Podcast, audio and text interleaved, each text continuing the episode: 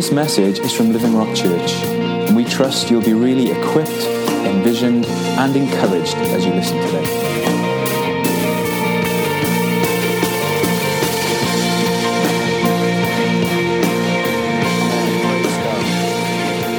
Hallelujah. I'm really excited this morning, family, because I believe God's got an absolute feast for us today. I want to share a few things that the Lord has had on my heart for a number of months now, and I've been waiting for the right time to bring them. And I believe in everything that God's been saying to us over the recent weeks. I believe now is the right time. So I'm really glad that you're here to hear what the Word has to say today.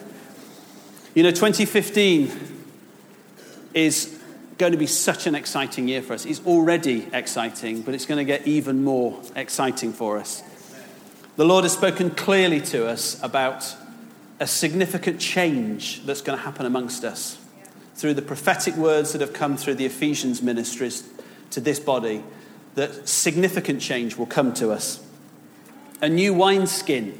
That's how radical I believe it is a new wineskin for us that will make us ready for the future that God has for us as a family.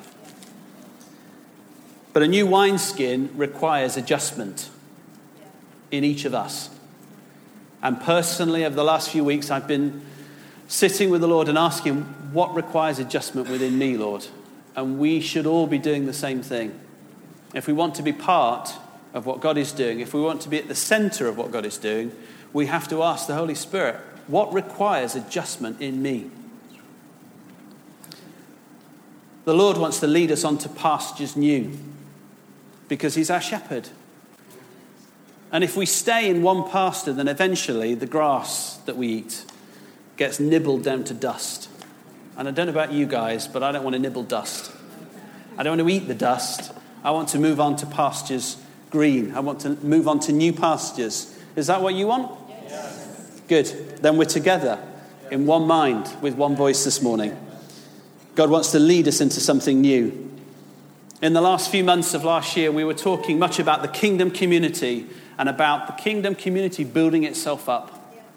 And God's heart for us is that every single one of us has a key and significant part to play in that. When I look across the body, what I see in the spirit are giftings in each and every one of us. And those giftings moving between people in the congregation. Not one person doing everything, not a few gifted people doing everything, but everybody gifted and every part, every part of the body playing its part and building up this body.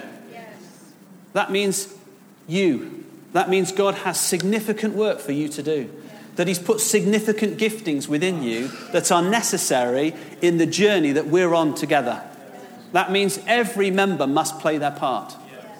This is not a place for superstars, it's a place for the body of Christ where only He gets the glory. That's the body I want to be part of. And praise God, that's the body I am part of and pleased to be. I also see harvest fields all around us. God is sending us out to bring in the harvest because the harvest is plentiful. And today I want to talk about reaching out to the harvest. I believe we need to be motivated by the unmatchable love of Christ, which is unlike any love that is in the world today. I believe we need to be moving in the unstoppable power of the Holy Spirit, which is unlike anything else in the world today. And with those two things, we can go and get the harvest and bring the harvest in. The Lord has spoken to me about four different ways that He wants us to reach out to the harvest. And when we go through these today, they're very simple, but they're four keys for us. And as we go through these things, I'm going to tell you from the Word things about yourself I'm going to hold a mirror up to you because the seed of Christ is in you. And the one thing we've been learning about the seed is that it will reproduce after its own kind. So when we exhort one another from the word, we're not putting things in front of each other that are unattainable. We're not putting aspirations to each other. We're not putting unreachable barriers unattainable heights. But what we're doing is we're holding the mirror up and saying, This is the seed that's within me. And this can produce what the word says it will produce. So don't ever be put off if the challenge is great. Because when the challenge comes from the word to you, it's only because it's achievable. It's only because the seed of Christ is within you that you can do these things. Because we can do all things through Christ. Amen? Amen. Amen. Okay, so the first one. You go on to the next slide, please, Adam.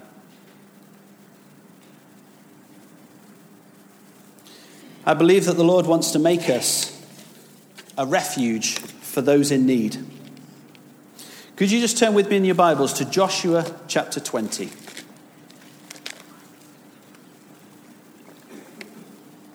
Joshua chapter 20.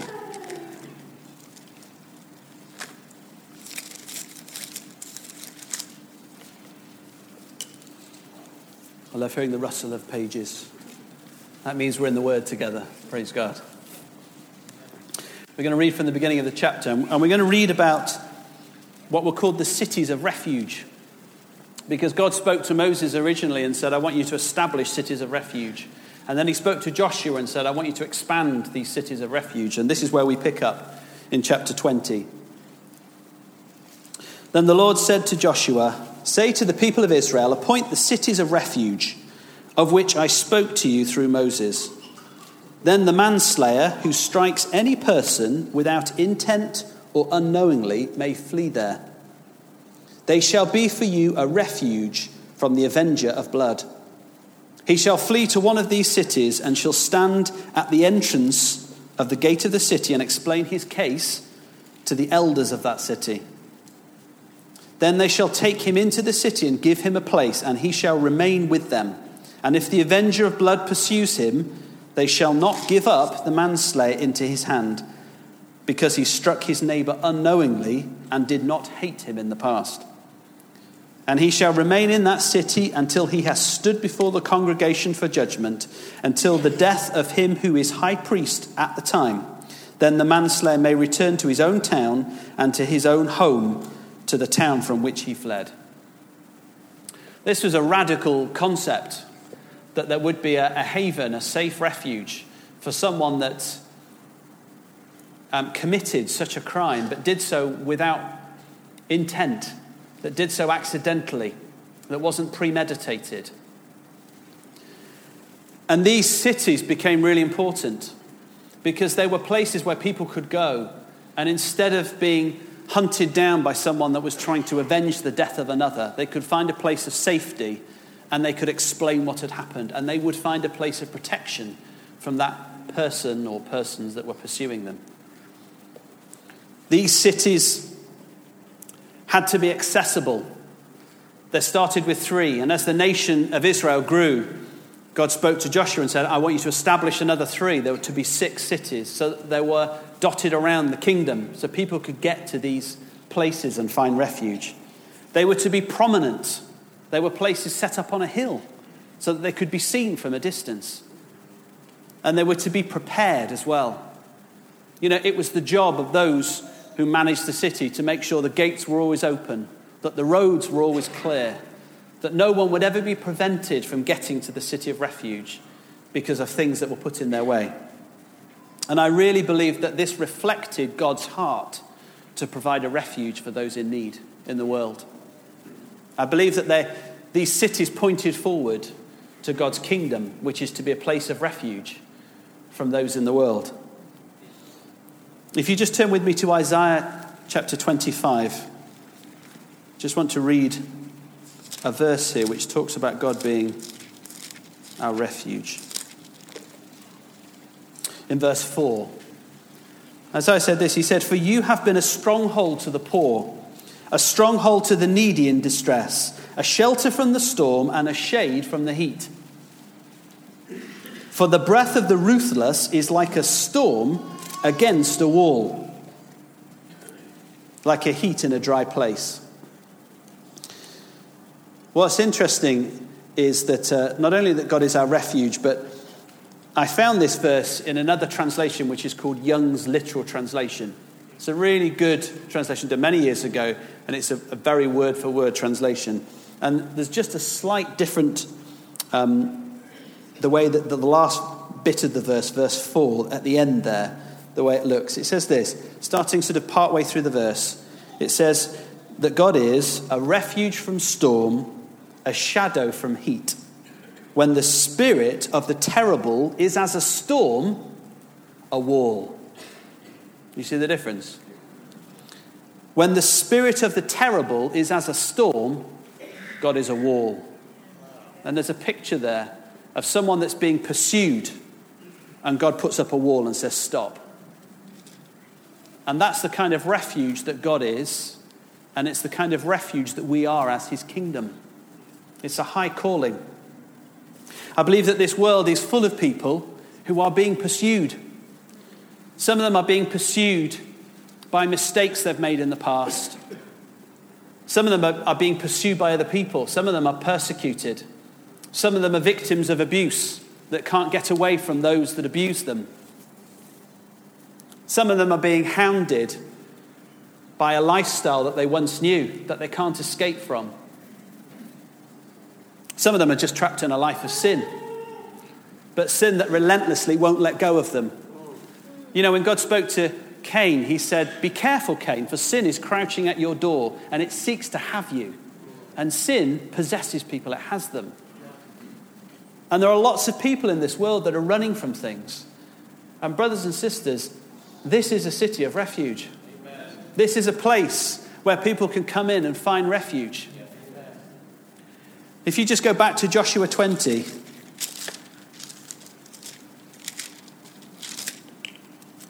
We got as far as verse 6. And he, he goes on in, in verse 7 and he names these cities of refuge. And this, this is amazing. He says in verse 7 So they set apart Kadesh in Galilee in the hill country of Naphtali, and Shechem in the hill country of Ephraim, and Kiriath that is Hebron, in the hill country of Judah. And beyond the Jordan, east of Jericho, they appointed Bezer in the wilderness of the tableland from the tribe of Reuben, and Ramoth in Gilead from the tribe of Gad, and Golan in Bashan from the tribe of Manasseh. Six cities. And each one, their name means a different thing. Kadesh means righteousness. Shechem means shoulder. Hebron means fellowship. Bezer means fortress. Ramoth means heights and Golan means joy. And it's like God is saying, for some people, it's running from sin. For other people, they're weak and they need a shoulder to lean on. For other people, they're lonely. Hebron is a place of fellowship, and there's a refuge for those seeking fellowship.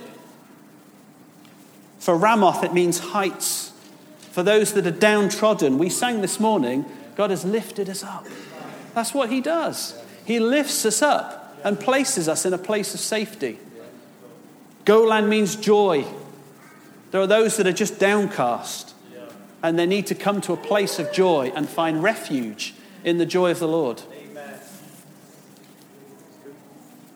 You know, when we sang that song this morning, I, I was thinking about these names. God has done this for us. Some of us were lonely. Some of us were trapped in sin. Some of us were just weak made weak by the circumstances of our lives. But God has lifted us up, God has restored us. That which He's done for us, He wants to do for others. But each one of us needs to be a place of refuge. Please, will you read out again the translation for the cities? Yes, I can. With absolute pleasure. Kadesh means righteousness. Shechem means shoulder, shoulder for the weak. Hebron means fellowship for the lonely. Bezer means fortress for the persecuted. Ramoth means heights for the downtrodden. And Golan means joy for the downcast. That's okay? Excellent. Good. Every household in this kingdom community is a city of refuge. You are a city of refuge. What God has done for you, you can do for others because the seed of Christ is within you. In fact, it says in Hebrews 6, verse 18, it talks about us as those who have fled for refuge. Hebrews 6, 18. We've fled for refuge that we might have strong encouragement to hold fast to the hope set before us. We've fled to Christ for refuge, and now we hold fast to the hope that is set before us. And that hope is something we need to hold out to those around us. It's something we need to hold out to those in the world and say, look, we have a hope that you can set your sights on. We have a hope that you can come and take refuge and hold on to this same hope as us and restore hope to people that are hopeless. Just turn with me to Matthew chapter 9. There's a wonderful statement in here about the unmatchable love of Christ that is in me and is in you right now. Chapter 9, verse 36. Chapter 9, verse 36. Matthew says that, talking about Jesus, in the, in the previous verse, it says, And Jesus went throughout all the cities and villages, teaching in their synagogues and proclaiming the gospel of the kingdom and healing every disease and every affliction. That's our gospel, folks. When he saw the crowds, he had compassion for them because they were harassed and helpless like sheep without a shepherd. The people were harassed and helpless. They were being pursued. They needed a place of refuge, and Jesus was that place of refuge. It's easy to look at the Gospels and think there were lots of needy people in the places where Jesus went. There was lots of need, it was so evident. Maybe it was easier for him to reach out and to meet those needs than it is for me to reach out and meet the needs of the world. There is a very thin veneer in the world right now of people that are content and happy and have everything they need. That's the, the thin veneer that's been put on the top. But if you scratch below the surface, you'll find that very many people are not like that at all. Some people are obviously not like that. Some people, it's just not apparent until you get talking to them. And the Lord wants us to have the compassion to reach out to them. But look what it says. It says, when he saw the crowds, he had compassion. You see, Jesus just didn't have this love within him, but he saw things. And we need to see those who need refuge. Sometimes they won't come running in that door. Praise God that some people do. And they come in this door and we put our arms around them. But there's many that don't know that door is there. There's many that don't know that the hope exists but they're meeting us every single day.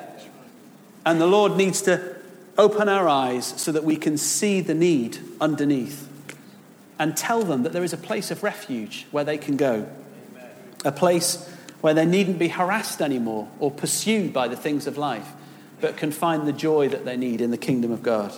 Amen? The second thing is this I believe the Lord wants us to refresh the weary to refresh the weary. There are lots of weary people around us, really weary with life, because life is so hard. And I believe we can refresh them because within us, it says in John verse 7:38 it says that rivers of living water flow from within us. Folks, we have the river of God within us. It never runs out which means that you can refresh someone else and you'll never run out of things to refresh them with. Sometimes that can be difficult to accept because sometimes some of us feel that we need refreshing ourselves, don't we? You know, from time to time. But the Word of God says that the refresher himself or herself will be refreshed. It's as you refresh others that the refreshing of the Holy Spirit comes and the river flows within us. If we don't refresh others, if we don't allow the river of God to flow out of us, then what happens is we just end up with stagnant water within. God has poured his river into us, but it's not flowing through us, and it needs to flow. Just turn with me to Psalm 84. We're getting a little bit of exercise in the Word today, aren't we? Across to the new, back to the old, pages turning.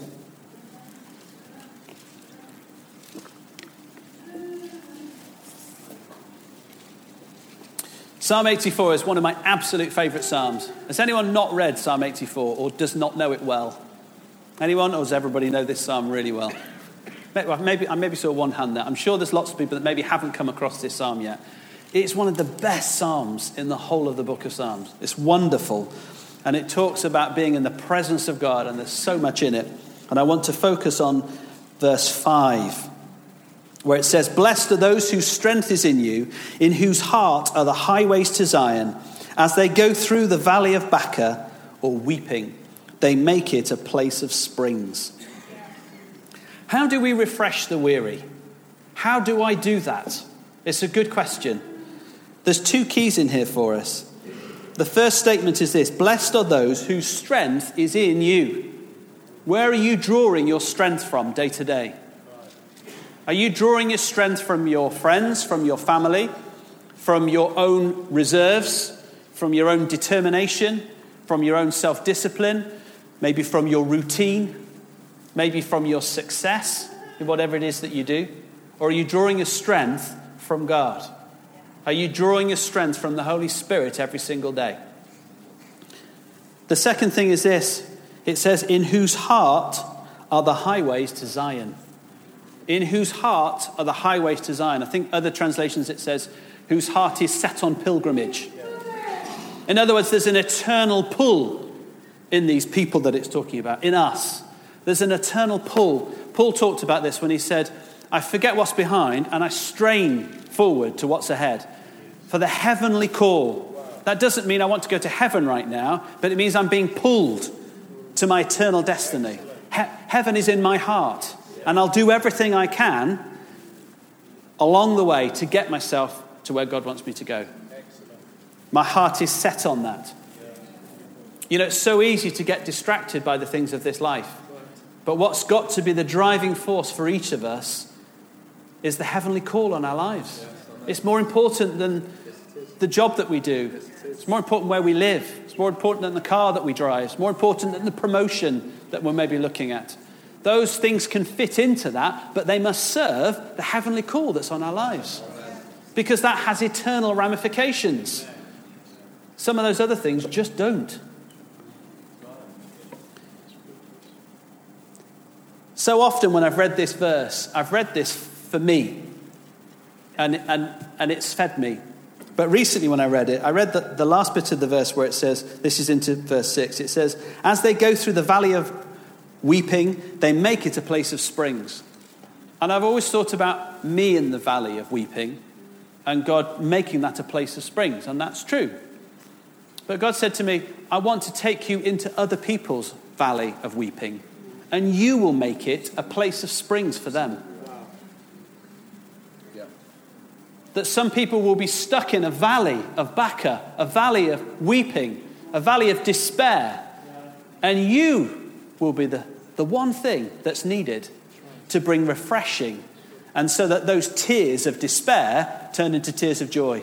You say, hang on, isn't that the Holy Spirit that does that? Yes, but the Holy Spirit is in you and He wants to use you in situations to turn people's valley of weeping into a place of joy. And He's waiting for you to step out and to do that. You know, the Lord has spoken to us about being a garden this year. So many times. About being a garden of the Lord, about being a place of his planting, and about different flowers. And David shared at the beginning of the year about the prophetic word that came to him, but it regarded us as a people, about what God was going to do amongst us. And the Lord has similarly been laying things on my heart that are garden related, shall we say. I'm not a gardener, but I appreciate a nice garden. I want you to turn with me to Ezekiel 36. Because for probably about maybe about six months, I've had this scripture on my heart. And I believe it's speaking of us, and I believe it's speaking of now for us. So, as we read this, I want you to think about where we are now, what God has said to us over the last few weeks, and where He's going to take us. Ezekiel 36, and we're going to pick up at verse 33. This is the chapter that precedes the chapter on the Valley of Dry Bones.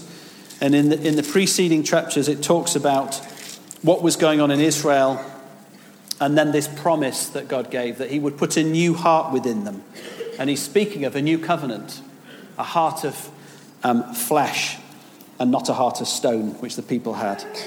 And then He talks about what will happen, the ramifications of that. In verse 33, it says, Thus says the Lord God, on the day that I cleanse you from all your iniquities, I will cause the cities to be inhabited and the waste places to be rebuilt, and the land that was desolate to be tilled instead of being the desolation that it was in the sight of all who pass by.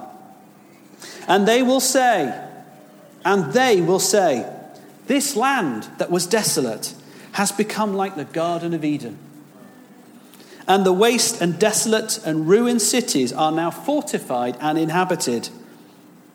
Then the nations that are left all around shall know that I am the Lord. I have rebuilt the ruined places and replanted that which was desolate. I am the Lord, I have spoken, and I will do it. I like that underline there. I'm the Lord, I said it, I'm going to do it. Does that fill you with confidence? it does me. I love it when God says that. But here, the, the promise is of a people who've been, who were once desolate, that are now like a garden, like the Garden of Eden, which is the archetypal garden of God's planting. God has made us a garden of life where once we were wasteland and desolate. My life was a wasteland before Christ. My life didn't produce anything before Christ. But now my life is like a garden and it produces a wonderful fragrance before the Lord. And it's growing and changing and it will feed others around me. It says in, um, going back to the verse, it says, And the nations around you will know that He is the Lord. What God does amongst us is a testimony to the people of the world that God is the Lord. Amen. What God has done in your life and is continuing to do is a testimony to those around you that God is the Lord, that God has made you like a garden. And it's from this place that we can refresh others. As a garden before the Lord, we can refresh others. We can feed their souls. The third thing is this we are to be those who restore the broken. There's not only weariness out there, but there's so much brokenness. So much brokenness. You know, the purpose of refreshing is actually restoration. God doesn't just want to refresh people and they go back to their lives, He wants to restore them. And He wants to use us to restore people. He wants to use us to restore people. In Acts 3, verse 19, Peter stood before the crowds and he said, Repent therefore and turn again that your sins may be blotted out, that times of refreshing may come from the presence of the Lord. That's what we have to offer refreshing from the presence of the Lord. When you meet with someone who doesn't know Jesus and needs refreshing, you have refreshing from the presence of the Lord. It doesn't come from you, it doesn't come from your personality, as sparkling and lovely as it may be as a wonderful, wonderful person you may be, it comes from the presence of the Lord. It's a spiritual thing.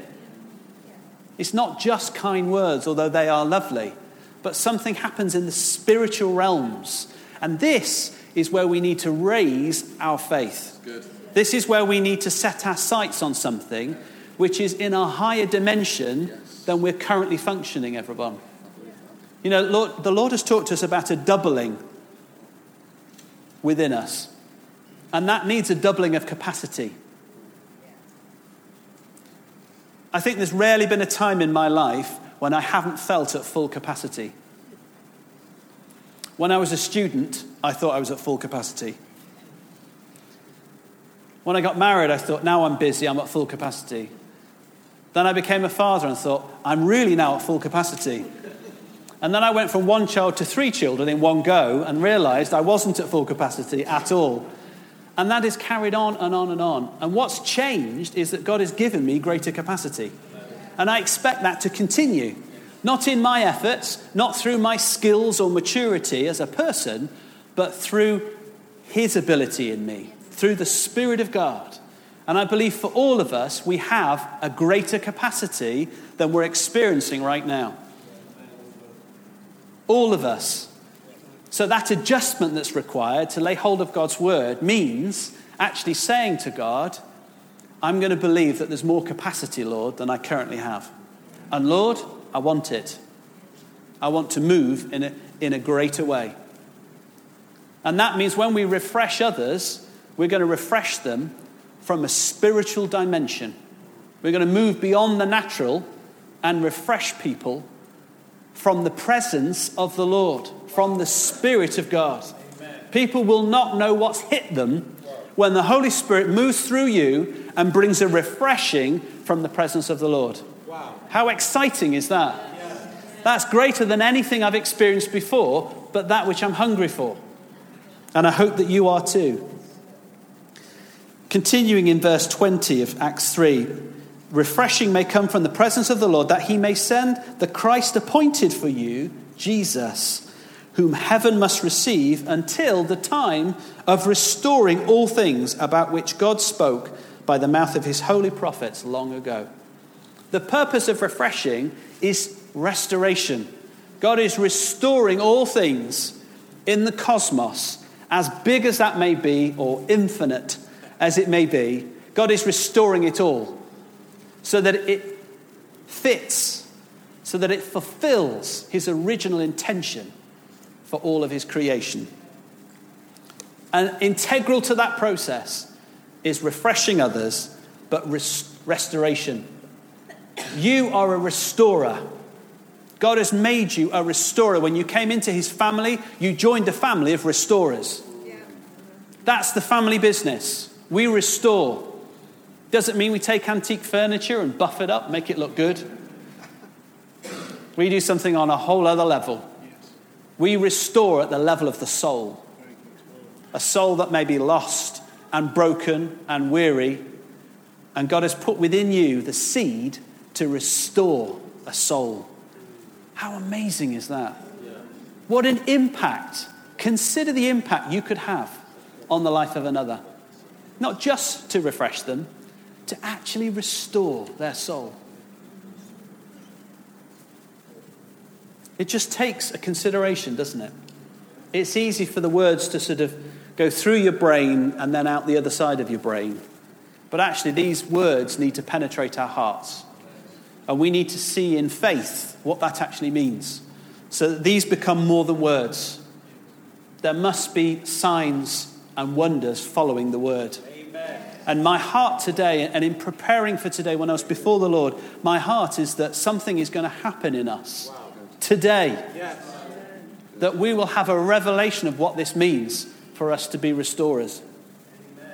You know, the really good news, folks, is that that doesn't require your effort for it to happen.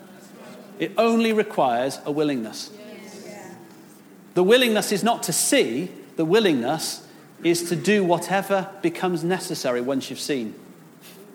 You see, Jesus saw, but then he did something.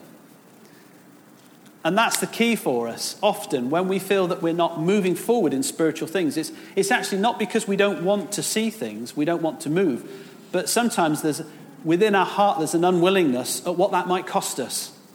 We might end up looking stupid. We might end up making mistakes. We might end up embarrassing ourselves. We might end up overextending ourselves. And so there's a natural caution that then holds us back. But you know what God's word to us this morning? Fantastic word about the sun. Come towards me and I'll burn you up. Wow. That's a scary word for me. I'll get burnt up. Is that something I'm willing to happen? What will be left of me? John the Baptist said, Let him increase in me and let me decrease. There's nothing to be fearful of being burnt up by the sun of the sun. The refreshing that we have is actually an entranceway for this process of restoration in the lives of others. Just turn with me to Isaiah 61. Isaiah 61 is the scripture that Jesus read that set the tone for his ministry. It was the mandate he ran with that the Spirit of God gave him.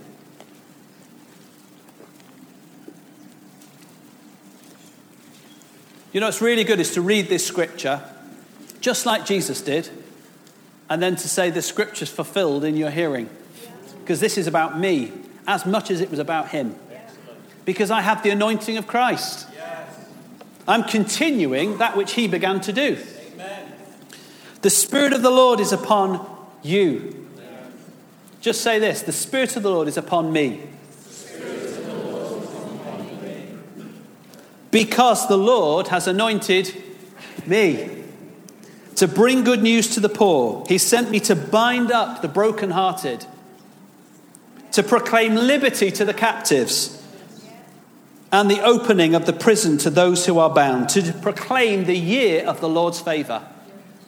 That's what we can do. We can proclaim liberty to the captives. We can literally bind up a broken heart. You can bind up a broken heart. Amen. How do I do that? By the Holy Spirit. He'll give you everything you need. He'll give you the words to speak. He'll move in power when you lay hands on people. You can bind up a broken heart. That means when you meet someone that's in a mess, there is no mess that's too big for the Lord to deal with. You just need to be willing. I'm a restorer. What state are you in? We can deal with that. I can restore you because the Spirit of the Lord is going to do it. Amen. It's not through my efforts, but I'm willing to let Him do it through me.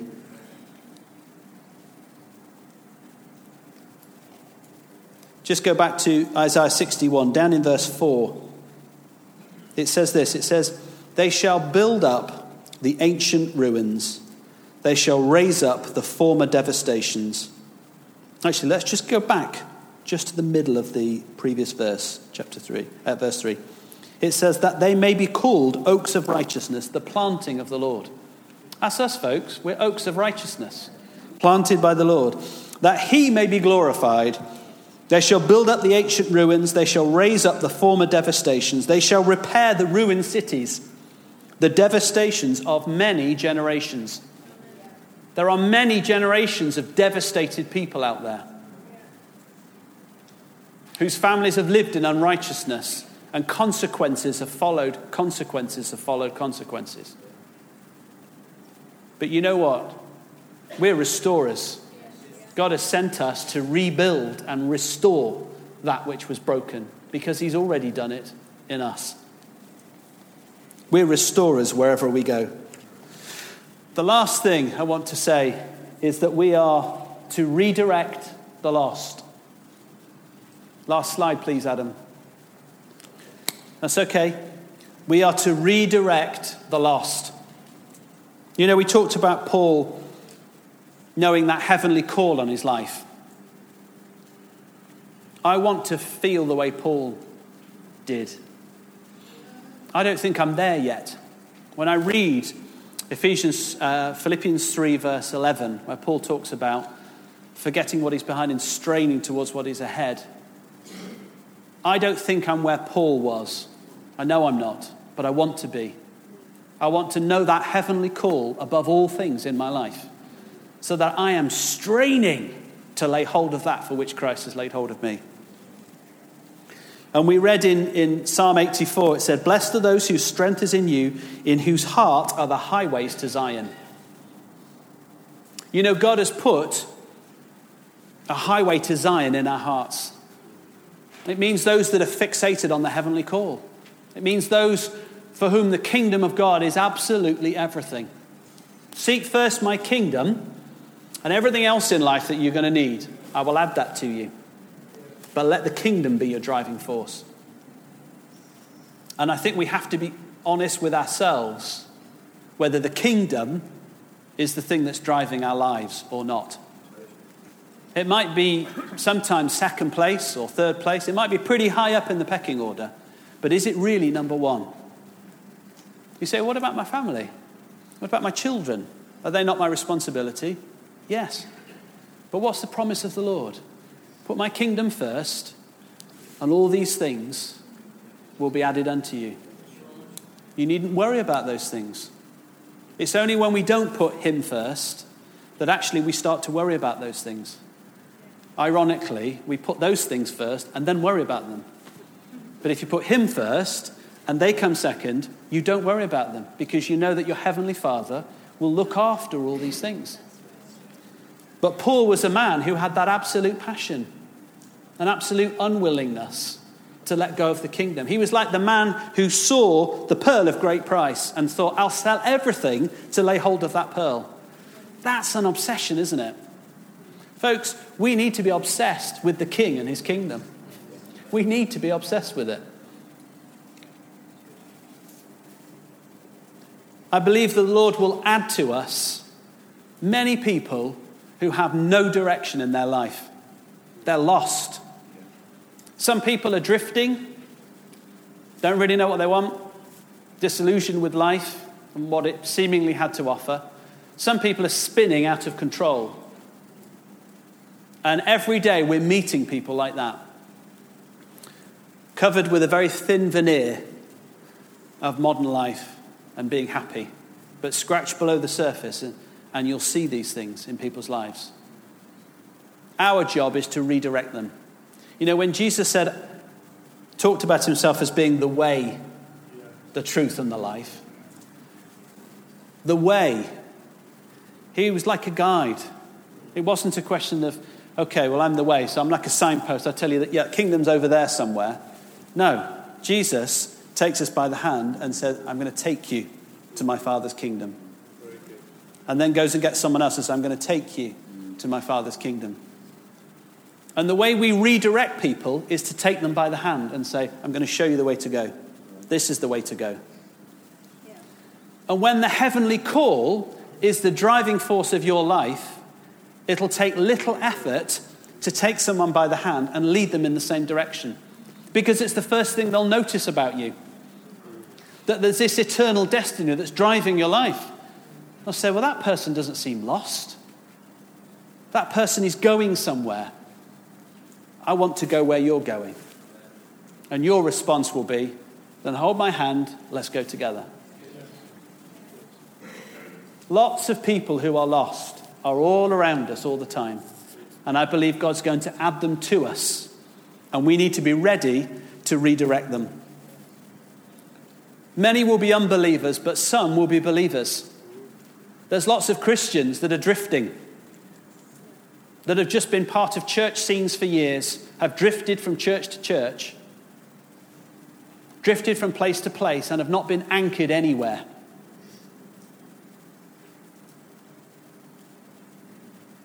I believe they need to be on the right tracks, like the picture. It's like they're on a train track that's just meandering.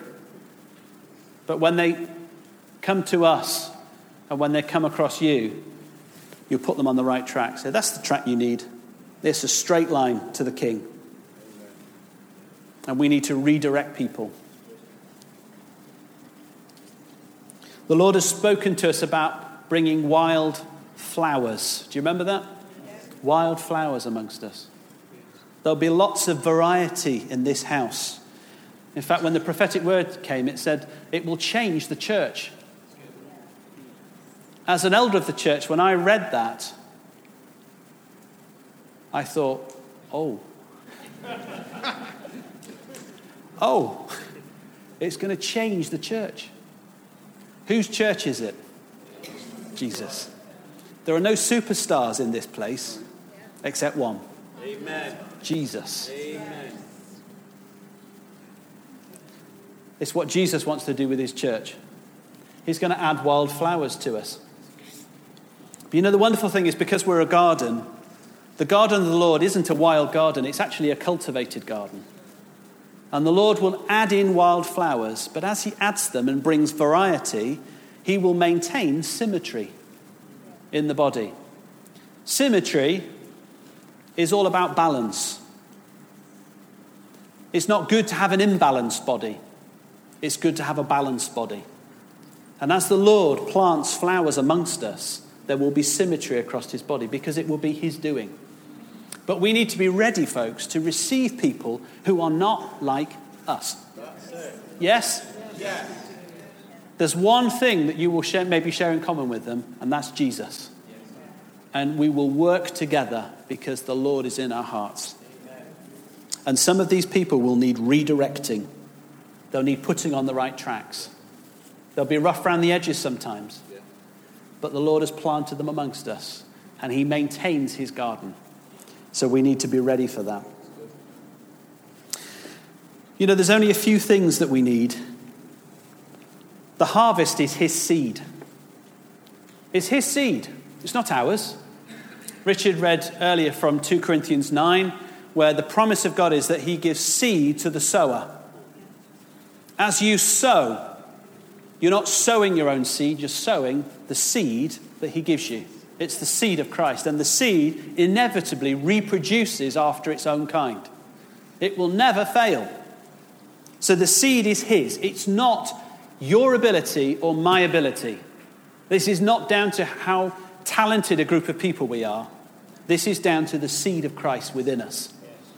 There's only one thing that's down to us, and that's our willingness. That's the way I see it. That's the only thing in the equation that relies on us, is our willingness. If you don't say yes, someone else will say yes. If I don't say yes, God will find someone else. I'm expendable. When I say yes, I become integral to God's purposes, and the same goes for all of us. We just need to be willing. Some of us feel that we're at full capacity right now. And I want to encourage you that God is going to increase your capacity.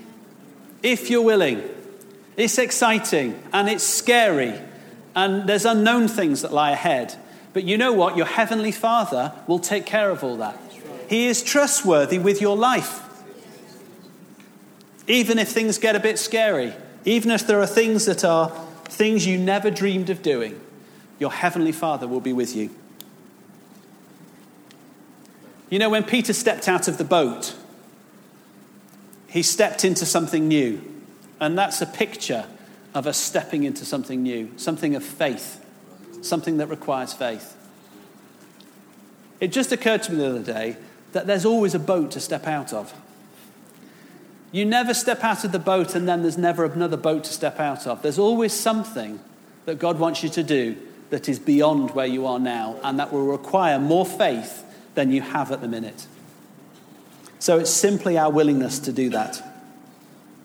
Just to close, I would like to pray for us all. And I want you to meditate on the word that I brought today. But I feel it's appropriate for us to respond to the word. The warning to us in James is that we look at the word and we accept what it's saying about us, and then we go away and forget what the word says. And we're like a man who's looked in the mirror, saw his appearance, and then can't remember what he looks like. You know, it's daft. Some people in here are feeling that for some of these things that we've talked about today, about being someone who can be a refuge for those in need, refresh the weary, restore the broken out there, and redirect the lost, that those things are not where they're, they're beyond your capacity at this time. Some people feel, how can I refresh someone else when I feel dry? How can I provide a refuge to someone else when I feel like I'm in a storm? Well, the word of God to you today is if you feel that way, if you stand up and say, Lord, even though I don't feel up to those things, I trust you that your seed is within me and can do those things in my life, then the Lord will refresh you. The Lord will provide refuge around you. The Lord will restore the things that are broken, that you feel are still broken in your life, so that you are all that you need to be for Him to work through you. Some of us are, feel that we're at full capacity. Some of us feel that we're going strong with God, that we're laying hold of everything. And the Lord wants to encourage you today to respond to say, Guess what? I've got even more for you. Are you ready for it? So we're going to pray now, and I want to encourage you don't do it because everyone else does, but stand up if you want to respond to God on either of those things that I've just mentioned. We're going to pray, and then I'm going to ask everybody else to stand up, and then we'll all pray. So if you feel inadequate for any of those things, if you feel lacking in any of those areas, stand up as a statement of faith. If you feel that you're going great guns in those areas, but you want more, stand up as a statement of faith. And we're going to pray and we're going to lay hold of the word together. Father, we thank you for your word. We thank you that the harvest is plentiful. We thank you, Lord, that you've put your seed within us. And that is all that we need for life and godliness. It is all that we need to accomplish the mission that you've sent us on, Lord. And Lord, as we stand here in your presence right now, Lord, we put our faith and our trust in you to do these things through us. Hallelujah. And Lord, in this physical act of standing, we say we're willing. Yes. We're willing to accept the consequences of change that may be needed in us. We're willing to listen to the voice of your spirit when you tell us to stop doing one thing and to start doing another. Yes. However painful those changes may be, we will respond, Lord. And we signal our willingness right now. Yeah.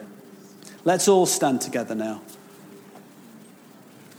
Father, we just commit all that we've said to you this morning. Lord, we pray in this body, in this place, have your way. Lord, our hearts cry, Thy kingdom come, Thy will be done in this place, Lord. Our heart's desire to, is to be in the center of your will, for you to do all the things that are in your heart to do here in this place, Lord. We want to be those who are not found lacking in our response to you, but Lord, we want to be those that can say, like Paul, that we will forget what is behind and we will run wholeheartedly with all of our hearts to lay hold of that which you've called us heavenwards for. In the name of Jesus. Amen. Amen. Praise God. Thank you.